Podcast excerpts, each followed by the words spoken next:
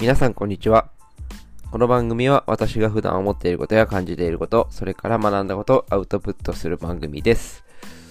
はい、えっ、と、1週間ぶりの配信になりました。えっ、と、間が空いてすいませんでした。えっ、と、今日は、あの、西野昭弘さんがね、あの、言っていた言葉で、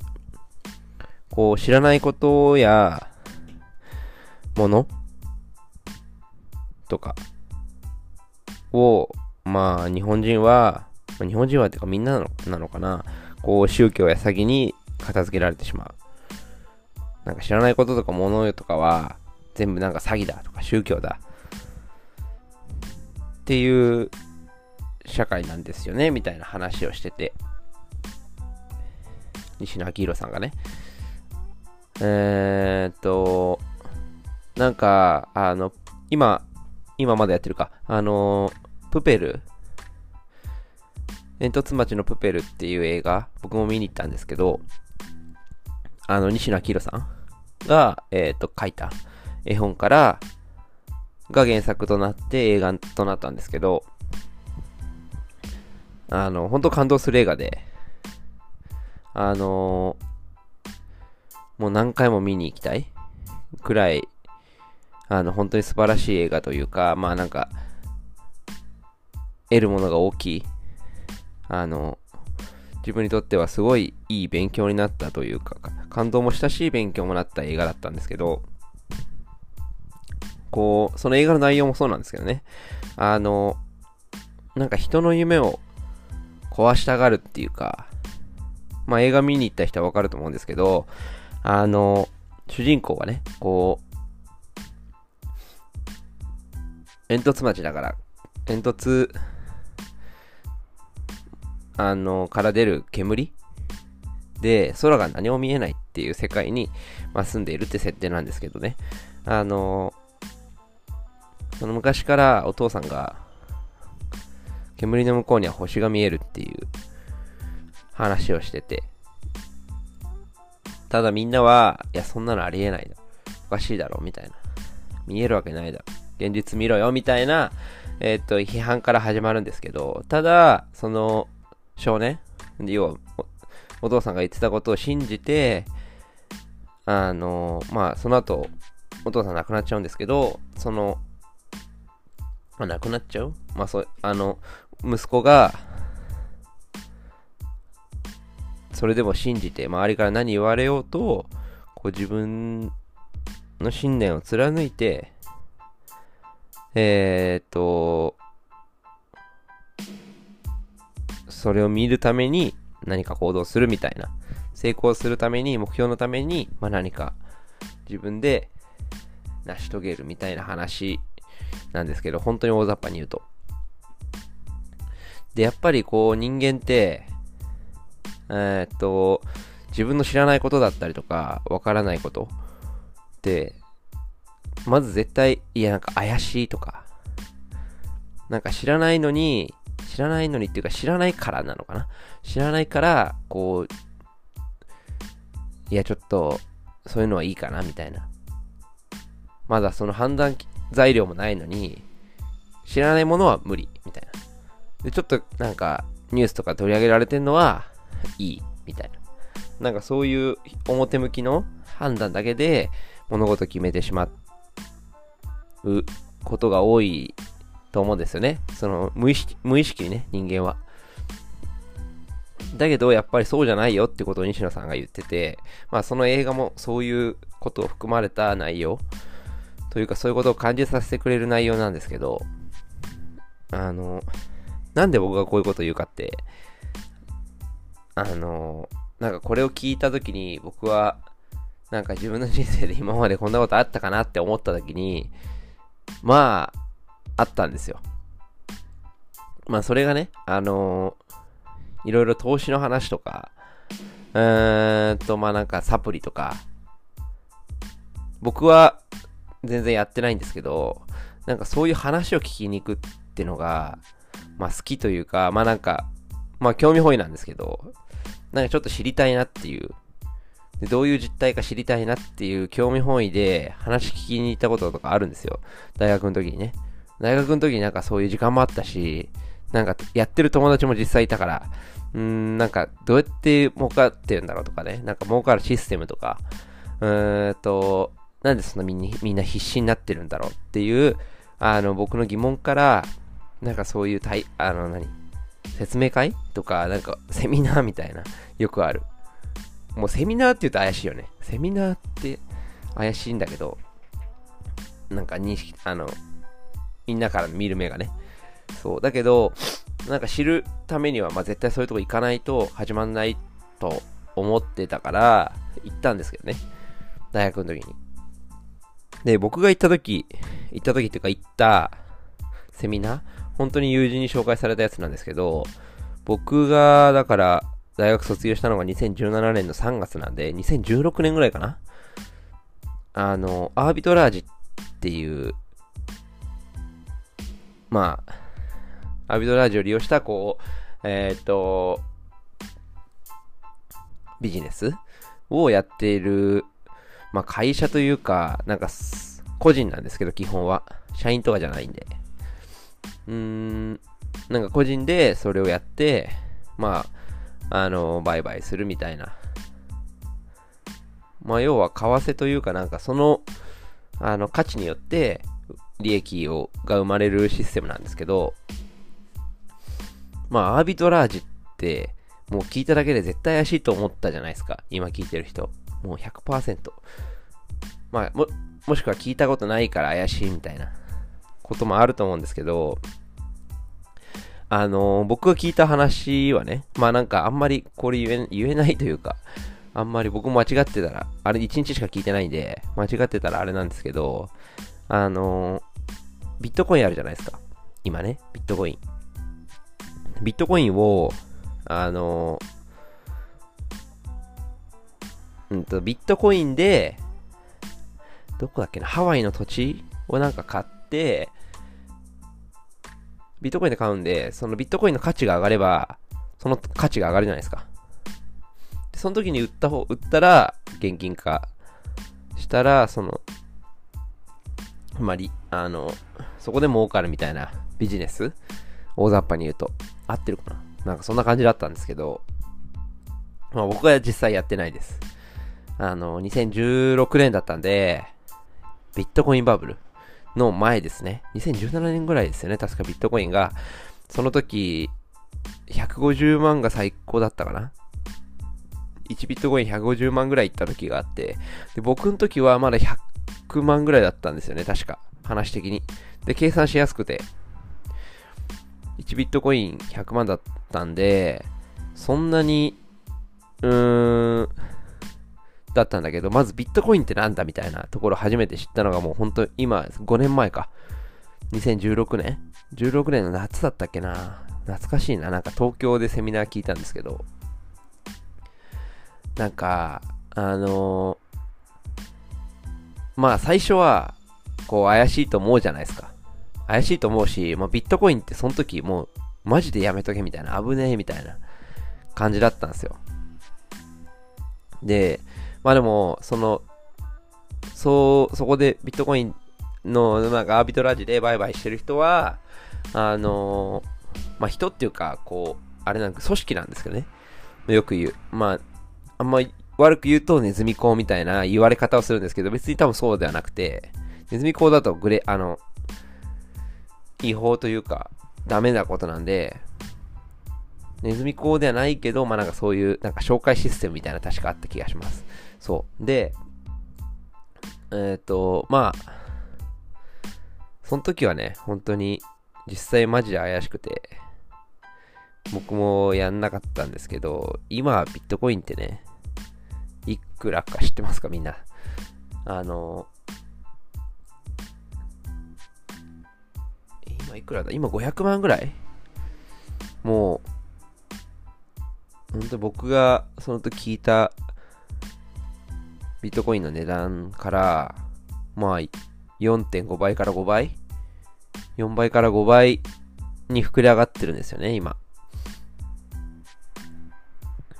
で、まあ、うーんと、まあ、何が言いたいかっていうと、まあ別にそれをやっとけばよかったとかそういうことじゃなくて、えー、っと、やっぱりなんか知らないことを、なんか知らないままにしてくると、本当に自分の成長がないというか、まず知ってから判断した方がいいっていう僕の学びと、まあ当然今のそういう暗号資産っていうんですけどね、暗号資産やってた人は、その時にね、僕が聞いた時にやってた人はもう相当儲かってると思うんですよ、今。ビットコインを投資してるんで、確かすごい額だったかな。10万からとかだった気がするんですよ。そう。まあ、10万でも0.00何ビットコインとかなんで、1ビットコイン100万なんで、0.1か。だから 0. その時計算的には0.1ビットコインってなるんですけど、なんかやっぱその時に、なんかある程度の情報を仕入れて、こう、売買した人が今、結局、儲かってるってことになるんですよね。まあ、ビットコインの値段からしたら。まあ、そこの、あの、まあ、マイナスになった時も当然あったし、80万とか、普通にあったんで、あの、全然、ある、あの、儲かってない人もいるかもしれないですけど、まあ、その、資産上は、今、ビットコインの価値が上がってるんで、相当儲かってるんですけど、まあ、なんでビットコインの価値が上がるかって、まあなんか信用性だったり利便性とかだったりするんですけど、本当にこれからの仮想通貨は、まあ絶対学ばないといけないというか、僕らが、えっ、ー、と、まあ、使うかもしれない未来があると思うんですよ。で、まあその一つとして、あの、Facebook、GAFA の Facebook 社が、あの、リブラっていう通貨、仮想通貨コインを発行するっていう話がもう 2, 2年前ぐらいかな発表したんですよね。Facebook が。で、それってすごい異例な話で、まあ、ビットコインって最初は怪しいじゃないですか。でも画期的なシステムで、ビットコインっていうその通貨の名前なんですけど、なんかそれは最初は信用性なかったけど、今はもうすごい信用信用性というかみんな買ってるから価値が上がると思うんですけど、その、えっ、ー、と、みんなも持ってて、あの、誰だっけな、あれ。テスラの社長。えっ、ー、と、イーロンマスクか。イーロンマスクも、あの、ビットコインに資産を何億円だか変えたみたいなニュースにもなってましたけど、なんかそれで徐々に、まあ、ビットコインの信用性というか、利まあ、利便性ビットコインで支払うことがこれから増えてくるのかなよくわかんないけど、まあそういうことがあると。なんかお金の概念とかってなんかなくなっちゃいますよね。お金、10円は10円なのに、ビットコインの価値がその時によって変動するみたいな。まあまあまあ、そんな感じで、だ結局これからやっぱそういうことを学んでいかないと、まあ例えばね、あのブロックチェーンとか、まあ僕も全然説明できないけど、絶対学んだ方がいい話なんですよ。どういうシステムでどうやってこう管理されてるのかとか、えっ、ー、と、まあ、ネムのハッキングの事件とかもありましたけど、どうやってハッキングされたのかとか、なんか仮想通貨取引所はどんな感じなのかとかってね、まあいろいろこう、絶対勉強しなきゃなんない。で、Facebook が、その、仮に仮想通貨をもう本当にやる、まあやると思うんですけど、始めたとしたら、もう Facebook なんて信用性しかないじゃないですか。 GAFA だし。一流大企業なんだし、まあ最初のスタートはだいぶスタートダッシュできるなって感じだと思うんですよ。ってなると、なんかそういう大手会社とか、まあ Amazon とかもやるのかな。まあやりだしたら相当変わるんじゃないかなと思います、いろいろ。あの、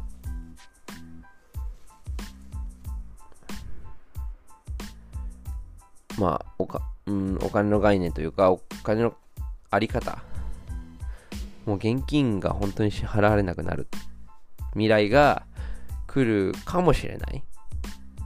っていうことも頭に入れながらやっぱやっとかないといけない。で、今ビットコインがすごい爆上がりしてますけど、まあ実際まだ上がるんじゃないかなってところ実際あります。まあでも今最高値なんでまた下がるのが怖いっていうリスクもありますけど、ビットコインはこれからもゼロになる可能性はないんじゃないですかね。まあ、あると思いますけど、絶対。全然あると思うけ思うけど、うん、少ないんじゃないかな。やっぱり。まあ、ただ他の、あの、今まだ安いコインとかが結構注目されてるかな。まだ昔はイーサリアムとかなんか言われてたけど、なんかいろいろコインの名前あるんですよ。通貨の名前。まあ、ドルだったり、ユーロだったりみたいなことなんですけど、円だったり。まあ、それが共通で使えるみたいな感じで、あのー、まあね、こう、わからないこととか、まあ、自分の知らないこととかを、なんか宗教とか、怪しいとかで片付けんじゃなくて、やっぱりまず自分で一回こう、飲み込んでから判断するっていうことは絶対大事かなと思います。あのー、まあ、これがビットコインに限らずね、僕が経験したビットコインの話だけではなく、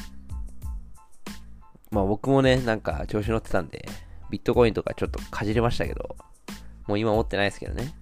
持ってないですけど、こうやっぱや、やってから分かることって本当あるんですよね。買ってから分かることっていうか、まあ、まず、何にも知らないのにビットコインなんか買わないじゃないですか、絶対。ビットコインって何なのかみたいなとこと、ビットコインはどうやってこれからの未来でどういう影響を与えていくのかっていうところを、やっぱりこう感じると、感じるとっていうかまあ、それを知ってる人こそビットコイン持ってると思うんですよ。で、あとはまあ、あの、投資のリスクとしては高いのかな。高い方になると思うんで、まあゼロになる可能性が高いからね。普通の株とかより。だから、まあ余剰金でみんな余ってるお金でやってると思うんですけど、なんか資産はビットコインに変えるとか、っていう人がまあ言ってる人が多いですね。最近は。なので、なんかビットコインで、がこう主流になん、主流にはなんないと思うけど、まあ給料もしもしかしたらビットコインで支払われるかもしんないし、なんかそれはわかんないですけど、うん。あのー、本当にわからないことをなくしてった方が、まあ正しい判断というか、自分で決められる？しっかり落ち着いて。で、今、ビットコイン上がってるから買っちゃおうみたいな、そういうことじゃなくて、絶対それやめた方がいい。やっぱりこう自分の中で噛み砕いて、からっていう話ですね、何事も。でね、まあ最後にちょっと余談なんですけど、あの、元レアル・マドリードのね、今、ヘッタフェじゃなくて、ヘタフェか。あの、久保建英君。日本の未来を担う久保建英君がね、あの、こうよく周りを見るんですよ。で周りをなんで見るかって、ボールを来る前に周りを見ることで相手を確認するとか、どこにトラップしようとかっていう判断をするんですけど、なんかその久保君の回答もなんかすごいほんと伝説的な回答だと思ってるんですけど、あの、周りを、首を振って周りを見ることで、こう、ボールを来る前にね、ボールが来る前に、周りを見ることで、こう、より安全な技術を技術をより安全に発揮できるみたいなことを言ってて、もうなんかほんとすげえなって僕は思ったんですよ。確かその時19歳とか、まだ20歳になってないか。18歳とかの発言だったんですけど、もすげえな、みたいな。これ、こういうこと学んでんだなって思ったんですけど、やっぱでも実際そうじゃないですか。実際こう、なんか感覚でやるより、自分の、この、自分で仕入れた性格の情報から正しい判断をするっていうことがもう大前提なんで、何事もね。まあ、それはサッカーに限らず。まあ、どんな状況であれ、やっぱこう、まあ、直感の判断っていうのは絶対大事になってくると僕は思ってるんですけど、まあ、それはスポーツでも、まあ、なんか、あの、例えば経営とか、でも、やっぱこう、自分の、こう、まあ、ある程度信じるところで突き進む部分って絶対あると思うんですけど、まあ、それよりも、やっぱり、まあ、情報が今あり、あのありふれてる世界なんで、調べれば全然出てくるし、なので、やっぱこう、まず調べて、まあ、まずは興味を示してね、まあ、何事も興味持つことが大事ですよね、やっぱり。なんかそういうことがあるよっていうことを、事実を知りながら、まあちょっと自分の中で噛み砕いて学びながら、正しい判断をする。もしくは、まあ興味ないならそれでも興味ないんだったら全然 OK。みたいな感じですよね。だからやっぱりこう、まあ日々勉強ですよね。まあ、僕もそうなんですけど、まあいろんなことを勉強しながら、えー、っと、学びながら、なんかいろんな情報を仕入れながら、何事も興味持ちながら、生活していくってことが僕の中では大事になってくるんじゃないかなって思ってます。はい。まあ今日は、あのー、知らないこととかものが宗教に捉えやすい、宗教とか詐欺だとかって言われやすい未来をなくしたいっていうお話でした。まあそれは西野明さんが言ったことを僕は代弁してるんですけど、まあ自分の経験を含めて、えっ、ー、と、そういう話をさせてもらいました。はい。えっ、ー、と、またね、こういう僕の、なんか失敗談も含めてね、お話していこうかなと思いますんで、あの、また登録もお願いします。はい。また更新頻度を上げて頑張ります。では、また次回の配信でお会いしましょう。バイバイ。